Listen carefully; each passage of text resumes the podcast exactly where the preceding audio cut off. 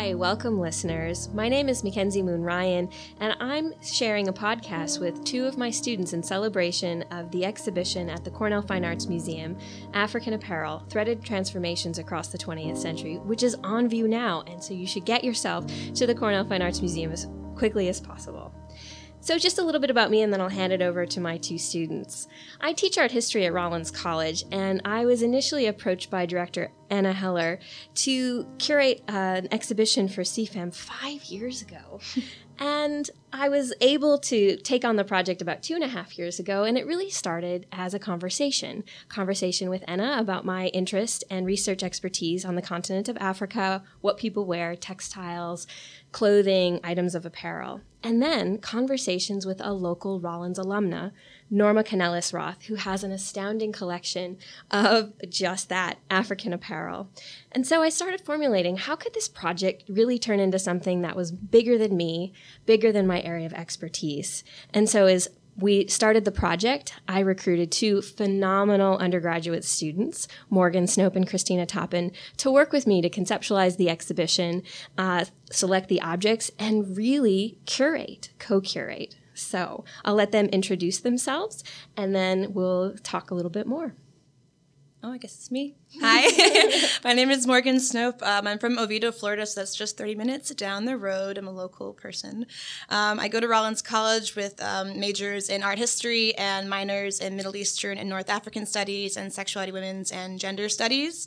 Um, and so this project has been really wonderful to sort of explore the intersections of my different um, academic interests and to sort of hone in on what I want to study in my in my graduate um, my graduate studies, which is North African textiles. Um, in relation to Africa, I've only been to Africa once. I went to Morocco, uh, so North Africa, while I was abroad um, studying abroad in Paris. Uh, but I love to to travel more uh, across the continent. And my experience with the Cornell Fine Arts Museum, or CFAM, began after my um, freshman year at Rollins, I got involved as a docent, so giving tours at the museum as well as the Alfond Inn, which houses our contemporary art collection. And since then, I was a, I've been a curatorial intern as well as a curatorial fellow, the Hicks Fellow at the museum for the past two years. Um, and so we love we love our little campus museum, and really happy to be involved in it in this greater capacity now through African Apparel. Hi, uh, this is Christina. Um, I'm a political science and religious studies double major. Um, and when I say that, the first question I usually get is, how do you get involved in art and art history and curating? um, so I've just, those two majors have always allowed me to explore my interests in just simply exploring how humans behave, how humans interact, why things are the way that they are, and how we can change them. So I, in light of that, I took a art history class with Dr. Ryan my first year at Rollins and I was utterly fascinated by studying the different societies through an artistic lens. So, at the end of that semester, Dr. Ryan approached me and mentioned the project um, that she was working on with Morgan and asked me to join. And I was like, as a freshman who, you know, who asked a freshman to do research? Of course, yes. Um, so I joined the project, and since then I have been allowed to explore my interest in um, exploring human behavior and things through lens of culture and race and politics and religion and just everything that I wanted to initially through such you know, visually aesthetic pleasing medium. And I actually got the chance to travel to Africa last summer. Um, I went to Namibia, and that was my first time ever leaving the US, and it was such an incredible experience. So this is back to Dr. Ryan, and I we're going to devolve just into conversation now. Um, I am an East African textile expert. That's my area of expertise. I write scholarly articles on it, but in thinking about something that would be transformative for students to be a part of, for the community to engage in, we really broadened the idea of this exhibition out to the entire continent of Africa, spanning north, south, east, and west. And then selecting items of apparel from textiles to clothing to beadwork, jewelry, shoes, even some bags to really show the complexity, the diversity, and the artistry across the continent. It was really important to me as first and foremost a professor to make this a teaching experience to collaborate with my students from the beginning. And uh, make no mistake i owned their summers. We did the majority of this work over the course of two summers. And so as morgan and christina mentioned i really recruited them as underclassmen as a first year and a sophomore knowing that this was going to take at least two years. But i wanted them to celebrate and take part in the, the final flourishing of the exhibition too. They've put a lot of um, hard work into this countless hours. And I'm so proud of the exhibition as it's come together now that we can share it with the, our, our college compatriots and community members.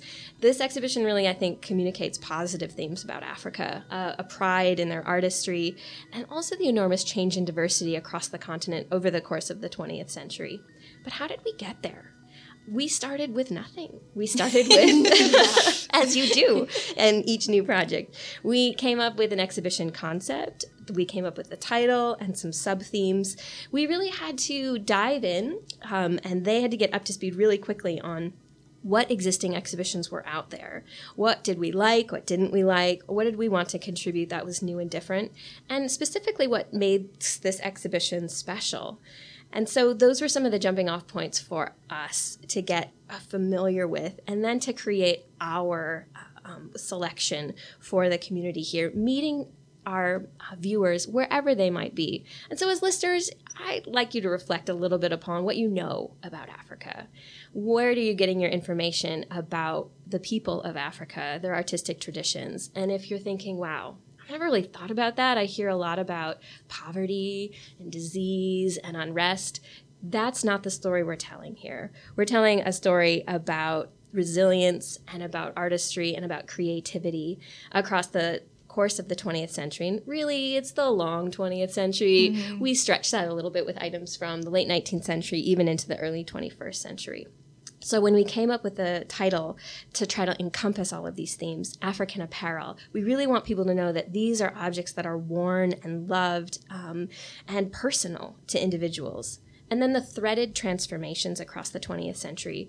Threaded, of course, we hear a lot in language about we, the interweaving and the interlacing. These are metaphors we puns. use. The puns. Puns. We exactly. love textile puns. and so to bring those out in threaded transformations, because of course beads are threaded and uh, textiles are threaded, but things that change. A, a lot of times Africa gets seen as something that doesn't change. It's hermetically sealed. And really things have changed an enormous deal across the 20th 20th century, not just um, outside of Africa, but within. And so uh, I hope that the uh, exhibition title sort of whets people's appetite for what they're going to see in the gallery. But I think as listeners, you just have to come experience it for yourself and let your eyes feast on all of the objects that we have on view. Yeah. Um, and we, uh, just to reiterate, uh, separated items into three main thematic categories so global interactions, gendered realities, and generational conflict and continuities, just to harness that message that uh, Dr. Ryan had just elucidated. Um, and one of the items that really fascinated me within the theme of global interactions was uh, East Africa's Kanga, which is actually Dr. Ryan's area of expertise. Um, and it fascinated me because Kanga is a piece of commonware. It's essentially a, a wrapper um, with a main image in the middle and like a message in Swahili written um, that is worn by women.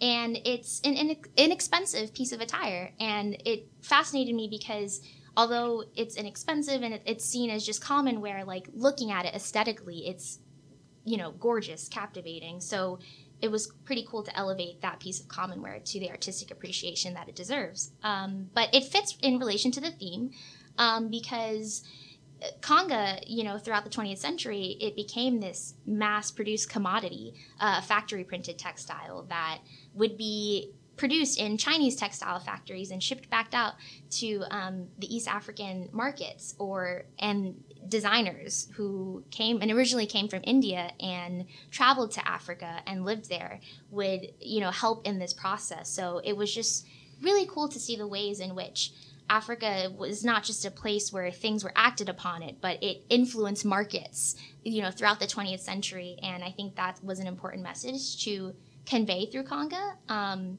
because a lot of times, as Dr. Ryan kind of suggested, uh, we see Africa as a place where things are occurring, things are imposed upon it, but Africa has always been an independent agent and an important agent in the global economy. So it was a pretty cool item. And kudos to Christina for taking on something that I write am the world authority on. I mean, that's pretty That intimidating for any student to sort of come Yeah. over to the professor's expertise. So awesome, Christina, for taking that on. I want to also add that it, this comes full circle for me. When I was an undergraduate, I had the opportunity to make uh, an exhibition with my professor, and it was something so transformative in my background that I, now that I'm in the professor's shoes, I wanted to share with my students. And so, not that I expect either of you to be professors That's what I and curate be. exhibitions, but hey, more power to you if you do. Um, I think these hands on experiences of seeing how things are done behind the scenes and how much labor and effort and time is invested in them, it's even more exciting to then share in such a public venue as an exhibition. A book is great. But the more people who can visually experience these things and, and have your own personal response to them, the better. And sometimes things will follow you and come full circle worldwide. I'd like to give you an example since we're talking about Kanga. So I met a 99 year old Kanga designer in East Africa on my dissertation research, and he was really pivotal. His name is Keiji Pira in connecting all the threads. Oh, uh, of my dissertation about the, uh, the global commodity that, that is the printed cloth called Kanga. And he was a designer and a wholesaler and a seller of Kanga. And um, unfortunately, in the course of my research, he passed away. But his son, Mr. UK, and his daughter in law, Zakia, welcomed me back over just after his funeral to reminisce about their father and father in law and his career. And they charged me with sharing it with the world. And so here I am on a podcast uh, sharing his work with the world. He has a design up in the gallery, and three generations of his family were able to attend the exhibition because, from amazingly, I met them in East Africa, Dar es Salaam, Tanzania, and now they live locally in Sanford, right here in Central Florida. So when we talk about global interactions, it is the market, it is political, but it's also the personal. And I think art can unite people uh, across locations, across time, um, with not just the visual splendor, but the personal stories. The Cornell Fine Arts Museum is located on the campus of Rollins College in Winter Park. We offer free admission as well as free programming for adults and children, and our exhibitions change seasonally throughout the year. To learn more about what's happening at the museum, visit our website at rollins.edu/cfam. Yeah, well, just to continue, sort of just highlighting some uh, works from our from our exhibition, so you can, you know, have more of an incentive to go and see them in person. Uh, I'll talk just a bit about our gendered reality section, which sort of explores both the gendered construction of garments, so with men or women um, primarily weaving or beading or embroidering garments, to also the gendered construction of identity once those people then take on those garments on their body, and how that can sort of identify a person as um, within within their gendered um, uh, context. And so one one object that is really what's been important to me so far in my in my academic career is um, a Tunisian marriage waistcoat uh, called a farmla, um, and this sort of has been the starting point for my honors senior thesis research, um, which has then sort of moved away and gone into Algeria. You know, it's fine. We can move across the borders in our research. Um, but this garment is really interesting for its um, for its history and its its importance to women uh, within coastal Tunisian cities. Um, so this particular garment would have probably come from Rafraf, which is a city um, on the coast of Tunisia, um, and it, it's a it's a garment that's on a pink silk ground. So already the color is quite attractive to us. If you walk into the, the gallery, it's the only thing of that particular color in, in the gallery, um, and it's it ha- features embroidery across the borders as well as two small pockets. If you go and look closely, a really fun um, little aspect to it. Uh, this garment would have been uh, embroidered by female embroideresses in Tunisia and then worn by the bride uh, on her wedding day. Um, but even though so much work and care is put into making the garment beautiful, it's actually worn underneath a, a tunic, a larger tunic on the the bridal uh, in the bridal costume. And so all of those designs and the beauty of that garment is particularly for the bride's pleasure on her wedding day. Um, and it's also fun within that gallery we have a marriage waistcoat from South Africa, so that the completely opposite side of Africa, uh, still within the marriage context, but totally different. So whereas we have the tailored vest um, from North Africa, we have this untailored, uh, actually. Uh, cape that's on a, a blanket, uh, on a wool imported blanket, and that, that's just then um, beaded uh, by women. And so you can see with across the continent of Africa these sort of ties between female experience within a marriage context, but still the totally different aesthetic um, or cultural significance of each garment. Um, so again, just thinking about those connections across the continent, but still differences and variances that, that create such unique, unique individual garments. And I have to say, if you look closely at the marriage waistcoat, you'll see little crescent moons and stars. Yeah. And being that my maiden name is Moon, I just have to point that out and give you something to hunt for in the galleries when you get there. Christina, do you want to take generational conflict and continuities for us? Yeah. Um, this uh, concept theme in the exhibition um, was particularly fascinating to me, um, being a woman of color and just kind of getting to see how artistic traditions and dress practices from Africa have spread throughout the diaspora um, and remain prevalent amongst African American communities today. So, one notable item that I just absolutely fell in love with um, is uh, West African kente. So, uh, kente cloth is worn predominantly in societies that live in Ghana. Um, and just to give you kind of like a visual uh, description of it, it's super colorful. So, typically the colors are yellow, greens, and reds um, in abstract geometric designs throughout the um, textile, but repeated and in a pattern. And kente is fascinating because um, if you uh, see uh, the graduation stoles worn by black student unions um, in uh, colleges today, they um, represent the patterns that kente shows. Um, so it's just basically a little, a little fragment of kente, and that's not you know, by mistake, kente uh, was worn by the first president of Ghana after Ghana declared their independence from colonial rule. And the motifs of kente amongst the societies that wear them uh, relate to prestige and pride and um, all the things that, you know, wearing a stole on your graduation day, carrying those messages and that history with you, all those messages um, are the ones that you would want to carry. So, yeah, I just, I fell in love with it. And there are two kentes in Yeah. the gallery, Mhm. and there are uh, they're showcased on the back wall in the larger of the two galleries. And I, I you would be hard pressed to miss them. No, I found people are really drawn to the Ewe Kente. Really? All of my my, my friends are saying, I like that that one Kente on the side, not that middle one. I'm like, oh, well, you know, the middle ones are more popular in, in the diaspora, especially. Oh, yeah. But so interesting that that we're finding these trends. That's exciting. I always love to hear how people experience them. The Ewe is a, maybe a bit more colorful, but a bit drabber because it's, It's duller cotton, colors, Duller yeah. colors, yeah. Yeah. And then the Ashanti one right in the middle back is so bright and vibrant Mm-hmm. because it's made of, of silk, a shinier material.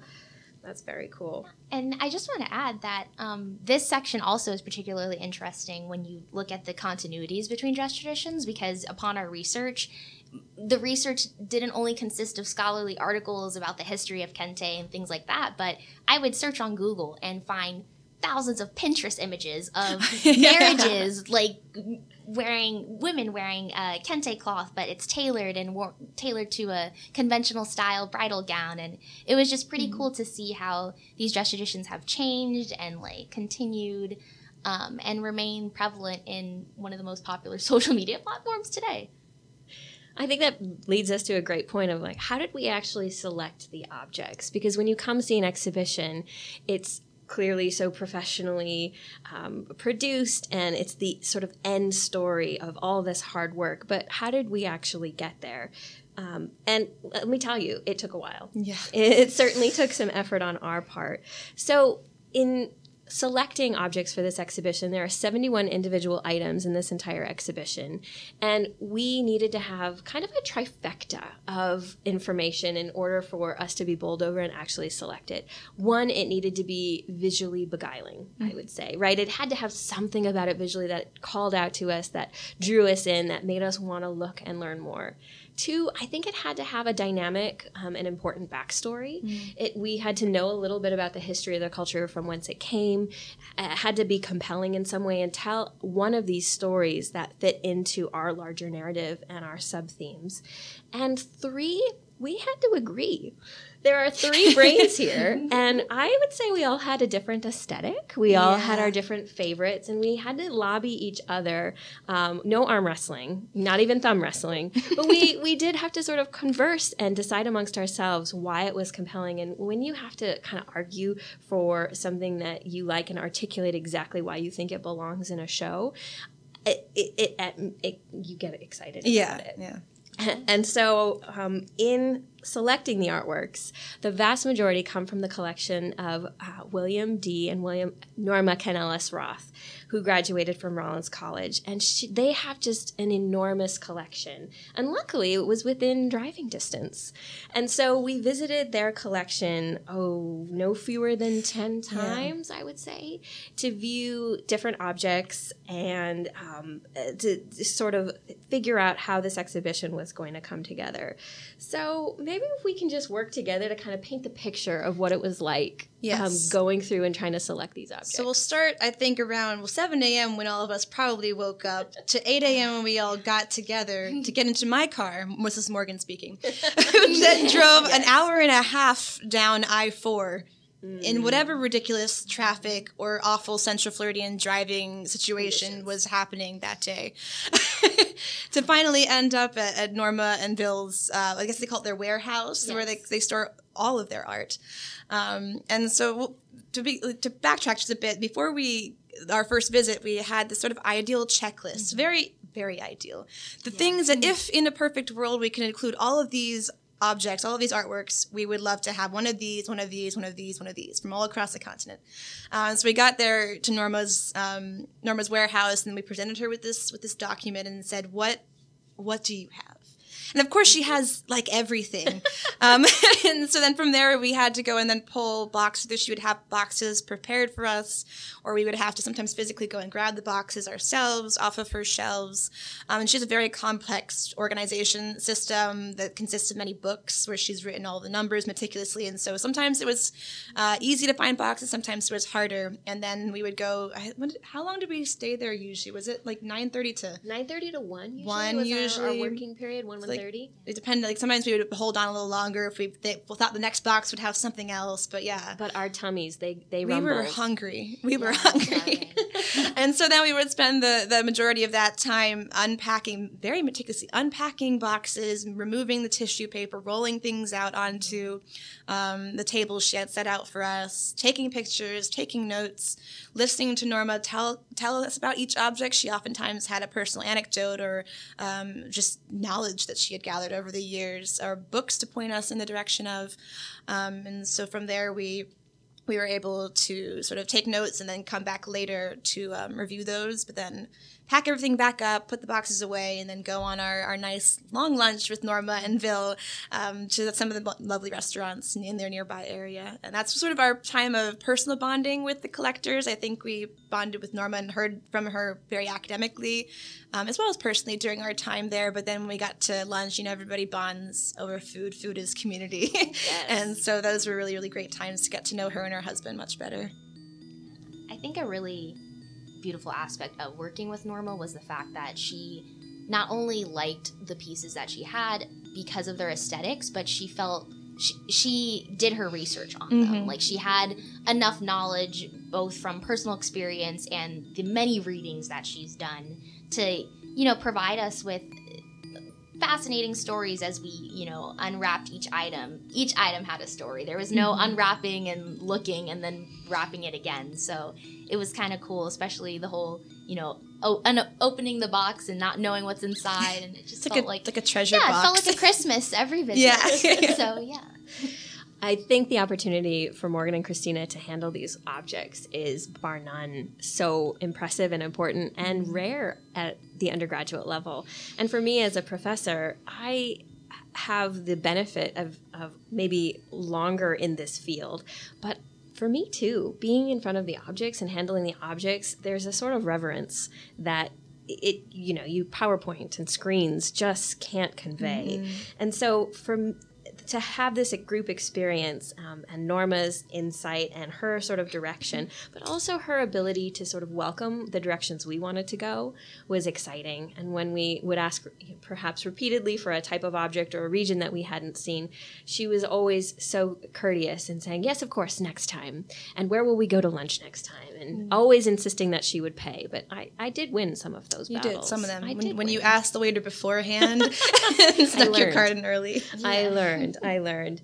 And so this was, I think, uh, you know, professional development, but also personal development. And this exhibition has really been a labor of love for all of us, um, but a labor indeed. So once we had selected um, artworks that so conveyed the the knowledge and information we wanted to the narrative of our exhibition, we actually needed to go and do research on every single individual object to ensure that all of the catalog's information and all of the information you'll see in the galleries was is really scholarly and really trustworthy. You might not realize that there are no museum fairies that write all the text on the walls and hang all the objects. No siree. It, it is the product of human labor. And everything associated with this exhibition was either generated by me or Morgan and Christina. And while we didn't feel the need to sign our name to absolutely everything, our fingerprints are there throughout the gallery and throughout the catalog. And so research and writing really took on a life of its own. I told uh, Morgan and Christina that I would own their summers, but I would relinquish them for the academic year. But Mm, Didn't work out that it Didn't way. quite work out the way we hoped. Everything, of course, takes a little longer than you anticipate. So, probably by August first, after you know eight, ten weeks of solid working all together, we sort of went our separate ways and said, "Right, now it's time to write." And I wrote a scholarly essay, and Morgan Christina each wrote uh, 16, 18. 17, 18. Oh, geez. Yeah. Of these extended entries that are now published in the catalog. And it takes time to research and to write. And I think that's the sort of unglamorous part of oh, exhibition yeah. building and academic endeavors. But you really got to know your stuff if you're going to feel confident enough to put it out there for the general public. And as a, a teaching process, great for them to endure this, but also great so that now our hard-won knowledge can be shared and enjoyed by the by the community. And you you know that we have footnotes if you want to see them. Right? Yeah, I think I could speak for both Morgan and I that the research process was terrifying because it, it felt like we had to catch up with a whole, you know, field of Well, study. we did have to catch Well, up yeah, with the whole field yeah, of virtually study. we actually did. Yeah, yeah, yeah, and yeah, it was super terrifying for me at least, taking only one art history class ever Mhm.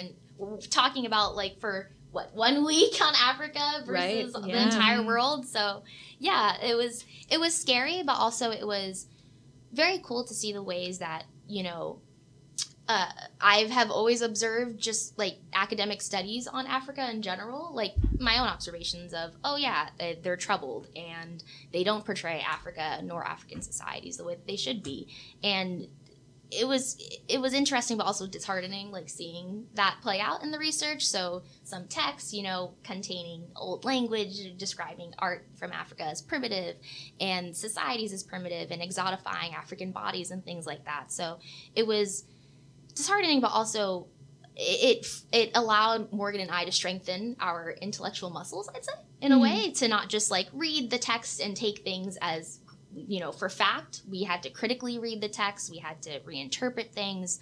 Um, you know, the field of African art history and let alone textile history in Africa is so new that also I found Mhm. myself so frustrated so many times and I was like, if I could only find the primary source and only Yeah. talk to someone who made this. And it's so cool to see how, you know, these dress traditions that have happened for centuries long have like what, one or two articles on Right. them. Yeah, some of Super niche. Um, and also the writing process was terrifying. That's well. what I think Christina and I are a little bit opposite. I love research, Oh, but I prefer writing. I love I like piecing things together and writing it all out. So we, I remember, I think during the summer, like we were all, re- you were spending so so much more time on the research. I feel like I started writing, and you were like, "You're already writing," and I was like, "Well, yeah, Yeah. I like gathered enough information. I feel like it's time to write." But you would you would go off on some like good, good little tangents, and sometimes Yeah. I was like. Maybe maybe like come back and try, try to write something and find where you have some gaps. So Oh, it's no. a balance there because um, you can go down rabbit holes so quickly, Absolutely. especially when you're interested in a certain object, uh, maybe over others, just one is really grabbing your attention. Like you in the Herero long dress, I feel like you had lots Yeah. of like good research on that. Mhm. Um, and it's a balance because you, of course, there's always more to learn, and you feel bad stopping at a certain point and saying, Mm-hmm. I have to do with this information what I can and, and write because we have a catalog to publish and we're, we're right. they're waiting on our drafts. Yeah. um, I think that's why it was important, so important for us to like spend such a large chunk of the beginning of our collaboration, like trying to trace out the exhibition concept, the Yeah. title, the themes, because you know my little tangents could go could go anywhere, but at the end of the day, I knew this item needs to fit within this concept. Yeah. So this is a narrative that I need to tell. yeah, exactly. So yeah. I think you're you feel so much pressure too that now you're in the seat to produce knowledge. Yeah. And you are so aware of the troubling aspects that come with the knowledge that's already out there and you're really trying to do put your best foot forward and make your writing intelligible but but deep and, And insightful engaging. and engaging and analytical. And at some point, right, I, I confess I was a little delayed on some of my deadlines because that sort of pressure, you build it up in your head and then you have to take a step back and say, but that I'm doing a service for our campus, our community, our listeners, our viewers. And I know so much. I've acquired so much knowledge. It's time to share Yeah. it.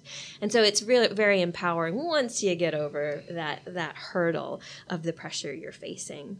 And as Morgan alluded to, this exhibition project and catalog could not have just been realized by the three of us, plus Norma's amazing collection and generosity.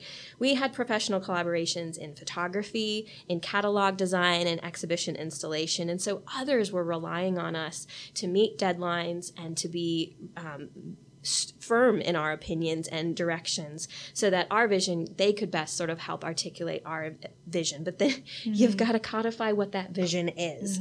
And so uh, morgan you want to give a, a sort of a rundown of how experiencing a photo shoot Oh yeah. uh, went for us and when we were sort of drawn into the process and when we probably should have just st- stood back?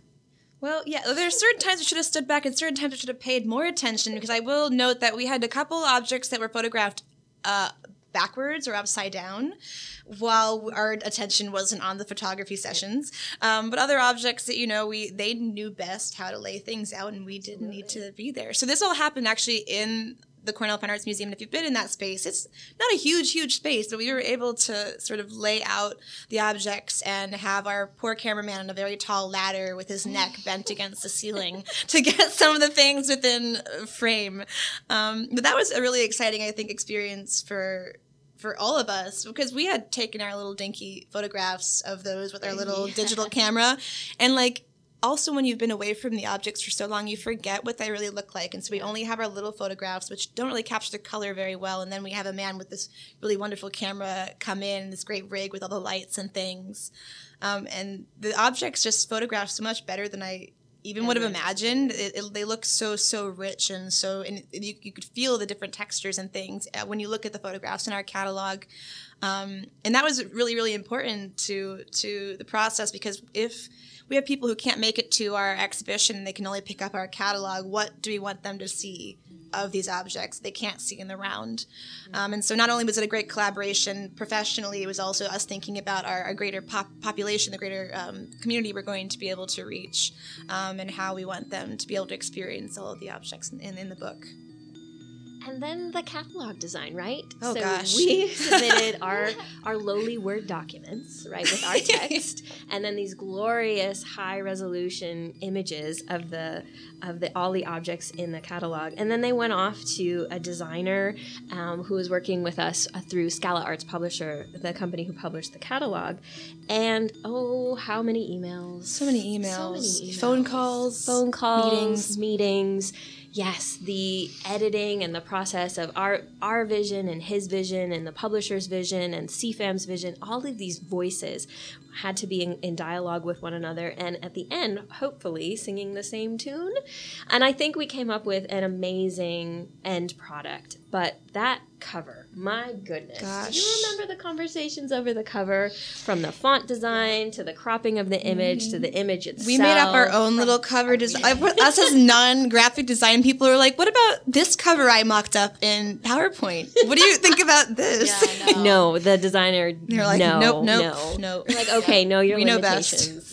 Mm-hmm. Absolutely. I feel like one of the most interesting aspects of this whole like publishing process Yeah. that I did not foresee was just the extreme meticulousness Oh was insane. Like having to, you know, settle on how much spacing in between each letter on the cover Oh gosh, and it Was- made a difference. was crazy. Yeah, was like, and "Oh, yeah, no, and like working, you know, in on this side of everything and Mhm. doing the research and knowing the overall goal, it, it's some. It seems like something that's like you know insignificant, but then when you think about you as a general audience member, when you see a catalog or any book for that matter, those little details matter, if not Mhm. consciously, subconsciously. Mm-hmm. Um, so that was one of the weirdest parts of Yes. the collaboration I did not expect.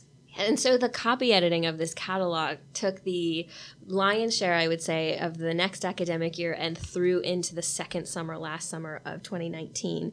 Meanwhile, right, we had moved on and we're having to sort of catch up on the final copy edits of the catalog because, of course, the second summer we devoted to primarily thinking about how the exhibition was going to lay out in the galleries. Mm-hmm. And you wouldn't believe how many important decisions have have been made on this front. So, Christina, what, what was your favorite decision to get to make about layout and gallery design? I'd say my favorite decision about. I have two. Okay. Um, probably the first was just kind of figuring out how it works in terms of the uh, sight lines that Morgan was Mhm. mentioning to me. Um, Because, again, I shall remind you guys, I am a political science and religious studies double major with no art history experience beyond one class. yeah." You want to So- tell them what si- sight lines are in a gallery? Yes. So um, I learned all these nuances about gallery layout. Um, that sight lines are just basically, you know, where you want the viewer's eye to go next once they're looking at another uh, artwork. So you, for example, position one artwork diagonally, even, or like right next to, or just kind of anywhere where you think a conversation could be created uh, between those two artworks. So that was pretty cool. Um, kind of just getting into the almost like basic psychology. I don't want to like Mhm, use that mhm. word. Yeah, no, yeah. A little heavy. Um, but basic psychology of like where people want to look. Like, do they do you want to create a conversation in terms of just basic? Oh, this color relates to that color, or do you want to, you know? create a conversation of oh this is a leather piece this is a you know colorful piece but they both have the same narratives um, so that was pretty cool and then the second decision arguably has to be about the columns Columns. Yes, we have columns for our instead of introductory wall, we have introductory columns in the gallery space. Uh, four blue columns that are stunning and Mm. you know convey that sense of awe and you know fascination that we wanted to convey through the exhibition. I think my favorite part of the columns is that you get little peeks, these little Mhm. sight lines through to objects behind them, and you are kind of welcome to walk around. Right, you want to kind of move in that gallery space, and then the big reveal. The back of the columns are some stunning jewelry pieces. Um, hung almost like jewelry boxes, acrylic vitrines off of them. So you're rewarded really as you walk through the gallery with discoveries as you go. Morgan, what about you? Oh, what are your favorite decisions in the gallery design and installation conversations we had? Man, I I liked our our use of different um, display mechanisms. So when Christina and I were doing some independent research on just what have other textile exhibitions done in the past, because I mean it's different from hanging a painting on a wall or putting a, a sculpture on a platform. It's you know are we suspending this from the ceiling? Are we draping this over a bar? Is this going to be on a mannequin? And so I think our use, especially the hanging certain objects from the ceiling, which when I saw that, we both saw these in, sort of exhibition installation pictures from uh, past exhibits, we thought that looks cool. And so, especially the the jiba on the one wall, it just seems to be literally levitating, floating right Yes. in front of that wall. I think that's one of the most beautiful um, and sort of mesmerizing images we have in the gallery, as well as if, when you walk in, you see the columns, and to the left of the columns, we have a hanging of three larger textiles that sort of stagger, and so you can uh, see peaks of each other, of each object um, in front of each other, and then it plays with the colors really well. Um, and then speaking of color, uh, we had lots of discussions about colors, lots of really crazy colors, thrown out different combinations, worrying about things looking too too tropical or too bird-like or too too playing into the uh, stereotypes of Africa or the, the Right. jungle aesthetic. And so, one color I remember we were talking about indigo blues, and um, of course we love indigo; it's a great color. But there's so much indigo in the exhibition. We talked about uh, other elevated blues. I, I mentioned I think Christina and I were alone. Dr. Ryan wasn't there, and I said, "Do you know Yves, Yves Klein blue?" So Yves Klein blue, which is this. It's like a, he's patented a specific color, which we did not purchase because it's expensive. But it's this really electric, deep, like cobalty blue. And I showed Christina's pictures of it online. She said, "That's Yes, great." And so that's that's it. that's the color of our columns. And I think it's just the such a, a way to um, modernize or make, make more contemporary this indigo blue color while still bringing out the blues in a lot of our in a, a lot of our um, artworks. And so that I think was a really great choice we made because otherwise the the walls are, are charcoal gray and, and um, um, lighter gray, which are great bases to show the colorful objects off on. But it's really that blue just makes makes the exhibition. I think. It really does. It, it's really the focal point and the centering of the exhibition, and then letting all of the other colors in the beadwork and the textiles and the jewelry sing on those light gray and dark gray backgrounds. Think one of my favorite things was also devising some of these objects, although they're all worn, sometimes it's hard to visualize how they would be worn. So we have this great Kuba beaded yet belt. Mm-hmm. It's amazing, and it has 21 sort of beaded amulets hanging from it, from it, and it's heavy and grandiose. But how do you display a belt? Right? We don't have the rest of the king's ensemble to put with it. And so I was thinking, well, I should say I have a three year old who's not so tall, and she loves going to the museum. And I was thinking so many things in the museum are, are um, at sort of 60 inches high or to accommodate the average height of a viewer, not thinking about other viewers of other ages or abilities. So I thought, people might mistake this for a really huge necklace if we Yeah, hang true. it high. So how do we get the idea that it's a belt, but also in, embrace sort of other, um, you know, vertically challenged folks? I'm, I count myself amongst them. I think all of way. us are yeah. there. Yeah, We're all like five zero ish. Just saying. but we are mighty. We are. And so we came up with this a large sort of platform that's very, very low to the ground, maybe what 12, Yeah. 18 inches off the ground. Um, but because it's so large, it, it has a presence and it, it, it has the scale needed to give you the sense that this is in fact a king's belt. But of course my three year old ran right up to it, unfortunately, put her hands on the vitrine before I could. Yes, I know. Parent fail and looked down at it and went, "Wow, mama!" And I was like, "Done. No, I, I have, I have won this decision." she was immediately gravitated towards it, and and and because of the plexi box, no harm was done. No. So If I could just add real quickly, I think also a, a really cool part of the gallery design was that you know we not only considered younger viewers but considered how to instill such feelings of excitement and awe that like young kids have within old adults. Mm-hmm. Um, and i thought that was pretty cool. So like forcing you know audience members to look down at the belt mm-hmm. and then forcing them to look up at something mm-hmm. that's raised high and then like constantly change their perspective. You know it, it kind of makes it feel at least for me when i'm walking through galleries like an adventure. Like they're, they're visually stimulated constantly and i think that was a pretty cool thing I think another thing we tried to do in this exhibition was meet viewers where they are. Now, not everybody can take a Dr. Ryan class on global art, which is replete It's with map shame. quizzes. Shame. Thank you. I paid them to say that. way. but I do require all my students to take map quizzes um, in order to learn countries of Africa or countries around the world from which we are studying. And so, um, a, maybe a more user friendly version of that is that we've included the outline of the continent of Africa in every single country on each of the didactics or the object labels next to the object with the country from whence it comes highlighted so that you can see ah yes Nigeria is in coastal West Africa and this object comes from Nigeria. Just to meet viewers where they are perhaps to um, push them along in their acquisition of knowledge and comfort level with Africa. And so you'll see uh, a lot of maps throughout the exhibition and you'll also uh, have a lot of extended labels or paragraphs that describe the object. And, and what's behind it. Why did we select it for its historical or cultural context? And for that, I have to thank Morgan and Christina because, yes, they wrote all of them. Mm-hmm. How was it writing these didactics? Uh, it's been it was really fun. I, I think also challenging. Um, I, I I've been working at the museum for past three years, and so that was one of the first sort of skills you require when you work in a museum and you intern, especially as a curatorial intern, is how do you write a wall label. So you do all of this research, you learn all about the artwork, you spend so much time with that artwork, and then somebody might come by and pause for two seconds. And in those two seconds, you want to convey as much material information as possible without overwhelming them and without using language that isolates them from the object or from the text. Um, and so, especially, uh, specifically at CFAM, we try to keep our labels under 150 words. They're really quick to read.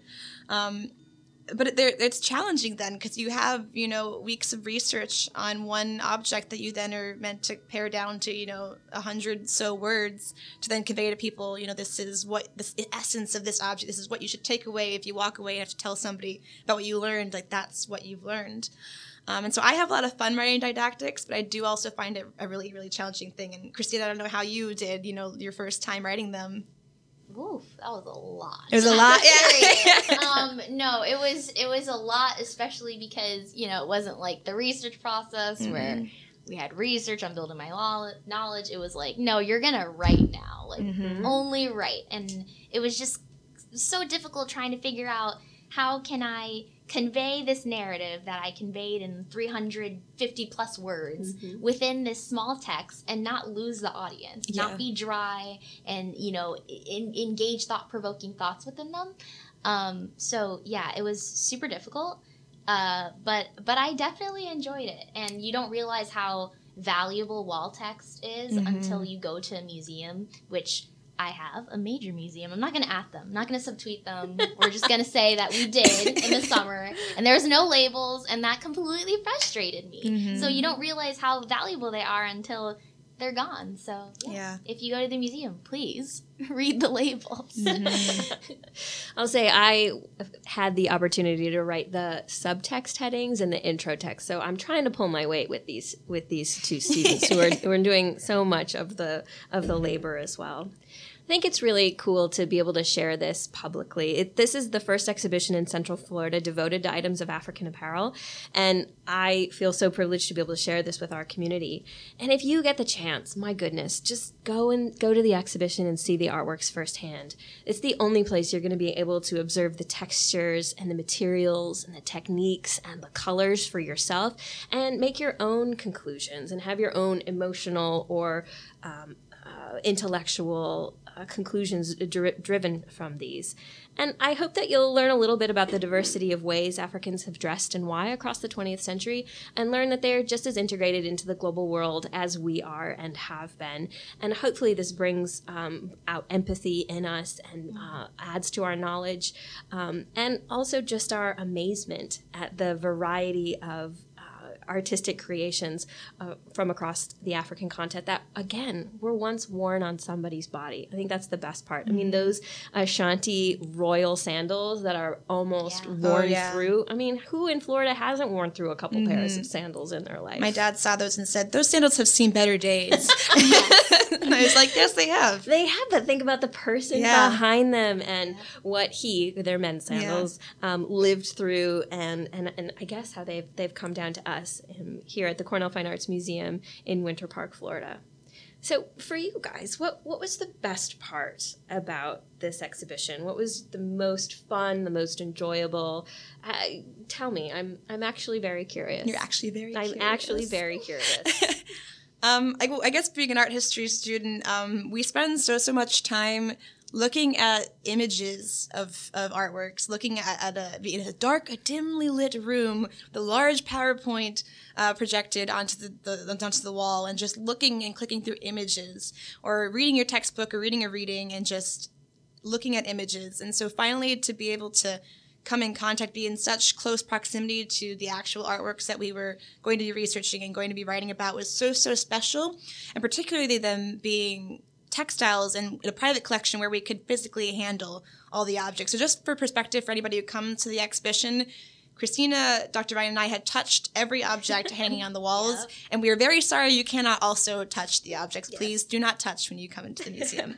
um, but that was so, so, so special, I think, as an art history major who lives in Central Florida, doesn't have a ton of access to art, to then be able to visit a collection so, so full of, of wonderful objects with great histories that we could then physically handle. So that, and then of course meeting and learning from all of you um, as we went through the process. But just the objects are so important. So Um, I'd say for me, you know, as a woman of color who, with my political science, religious studies background, super interested in social justice and just promoting, you know, racial equality, gender equality, all the equalities. um, I will say the most in- fascinating, fun aspect of this collaboration was seeing the ways in which museums and art in general, which is often seen as something that's, you know, elevated, haughty for, you know, it- for the upper class, not for you know the normal everyday person. Um, it was interesting to see the ways in which museums and art can be used and wielded as a tool for social justice, as a tool for cultural pride, especially this exhibition riding the wave of the, I believe, 2018 release of that the Yes, Marvel movie Black, Black Panther, Panther. Where all of a sudden Afrofuturism and African aesthetics and style was, you know, popularized and it is finally captured in pop culture and Africa was mm-hmm. portrayed as mm-hmm. something that wasn't just, you know, impoverished and, you know, things happened to it. And so it was it's pretty cool to see the ways in which museum work, um, especially as a non-art history major, can complement um, those interests. So yeah. I have to say what my most enjoyable part of this is watching these two young women blossom and grow and Aw. take on every single challenge I threw at them because I didn't really give you guys a choice. Once you signed on, I was like, right, here are your responsibilities and we're going to we're going to get through this together.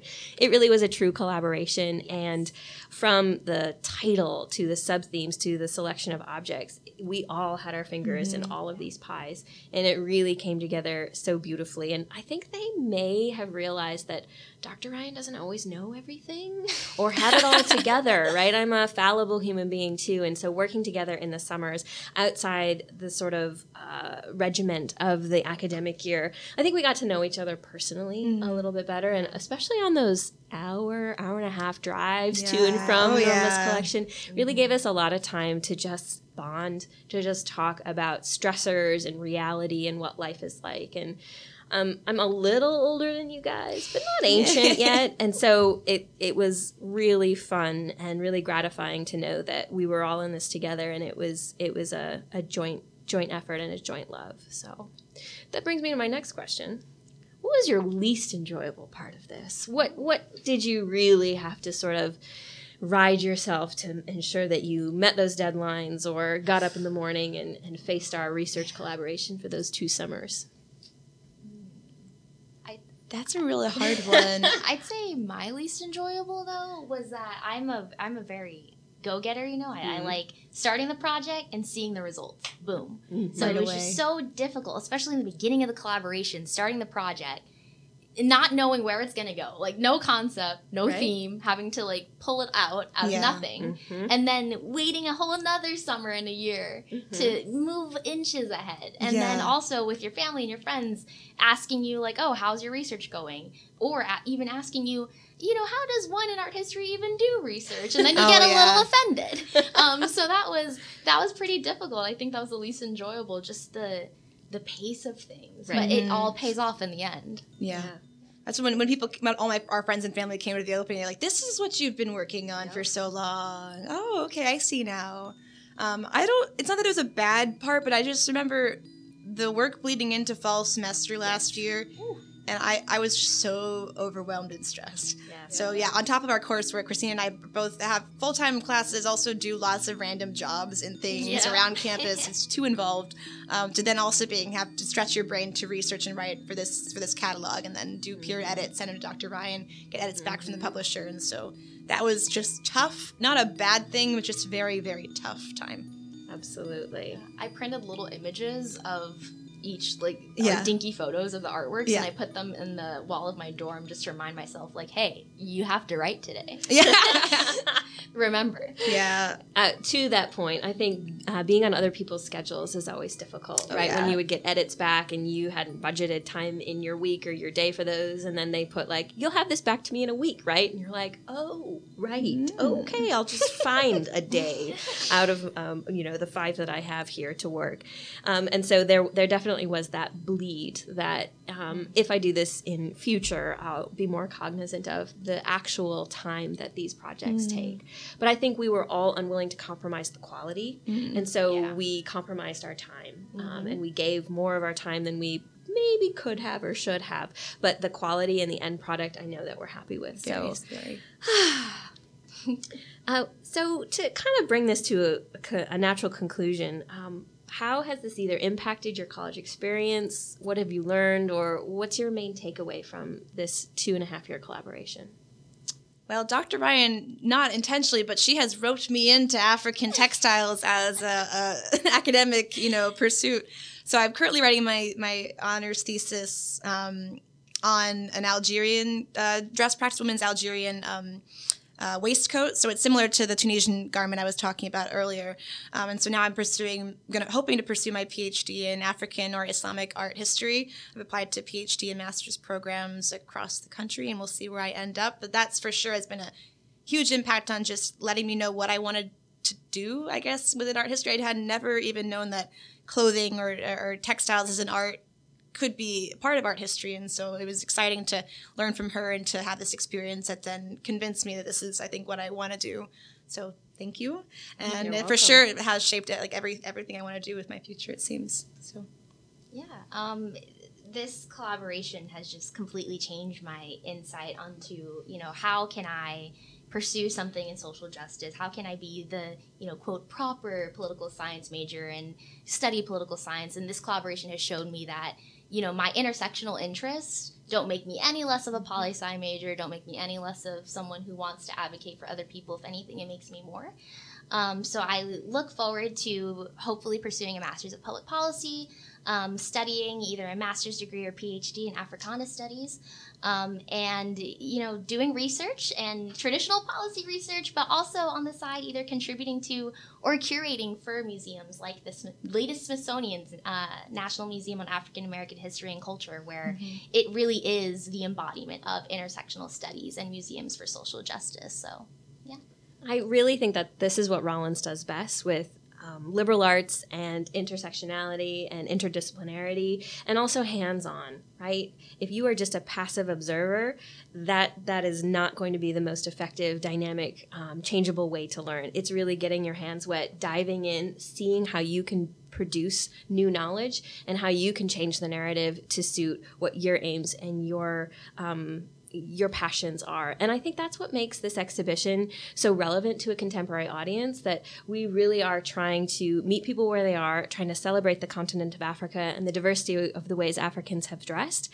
And we really are excited to share all of our hard won knowledge and labors with you in a celebratory fashion. And so I would like to thank the Cornell Fine Arts Museum for their everything. The mighty staff for helping us realize this exhibition, for giving us this opportunity, for trusting us. Uh, a, you know, a professor and two students really taking the helm of this exhibition. I'd like to thank June Nelson, our presenting sponsor, without whose financial support the exhibition would not be what it was. To Norma Canelas and William D. Roth, who lent the lion's share of the artworks. And I'd really like to thank you for listening, and we hope that we've whetted your appetite to see the exhibition African Apparel Threaded Transformations Across the 20th Century, which will be on view at the Cornell Fine Arts Museum on the campus of Rollins College in Winter Park through May 17th. So, any final words, ladies? What would you like to share? Ooh. oh Ooh. nothing else honestly thank you for listening thank you dr Yes. ryan for this opportunity and thank you christina for being a great partner and friend Oh, and I second everything you said. But the last thing I flipped to thank you, Morgan. oh wow Obviously, thank I'm you not thanking myself. thank you christina yes myself okay and please, please come see the exhibition. tell your friends and your family drag them to the museum have a day learn about art we love art Yes. That's right. And please just enjoy the fruits of our labor. We did it for you and for the public to enjoy and learn from. And we hope to see you in the galleries. Thanks.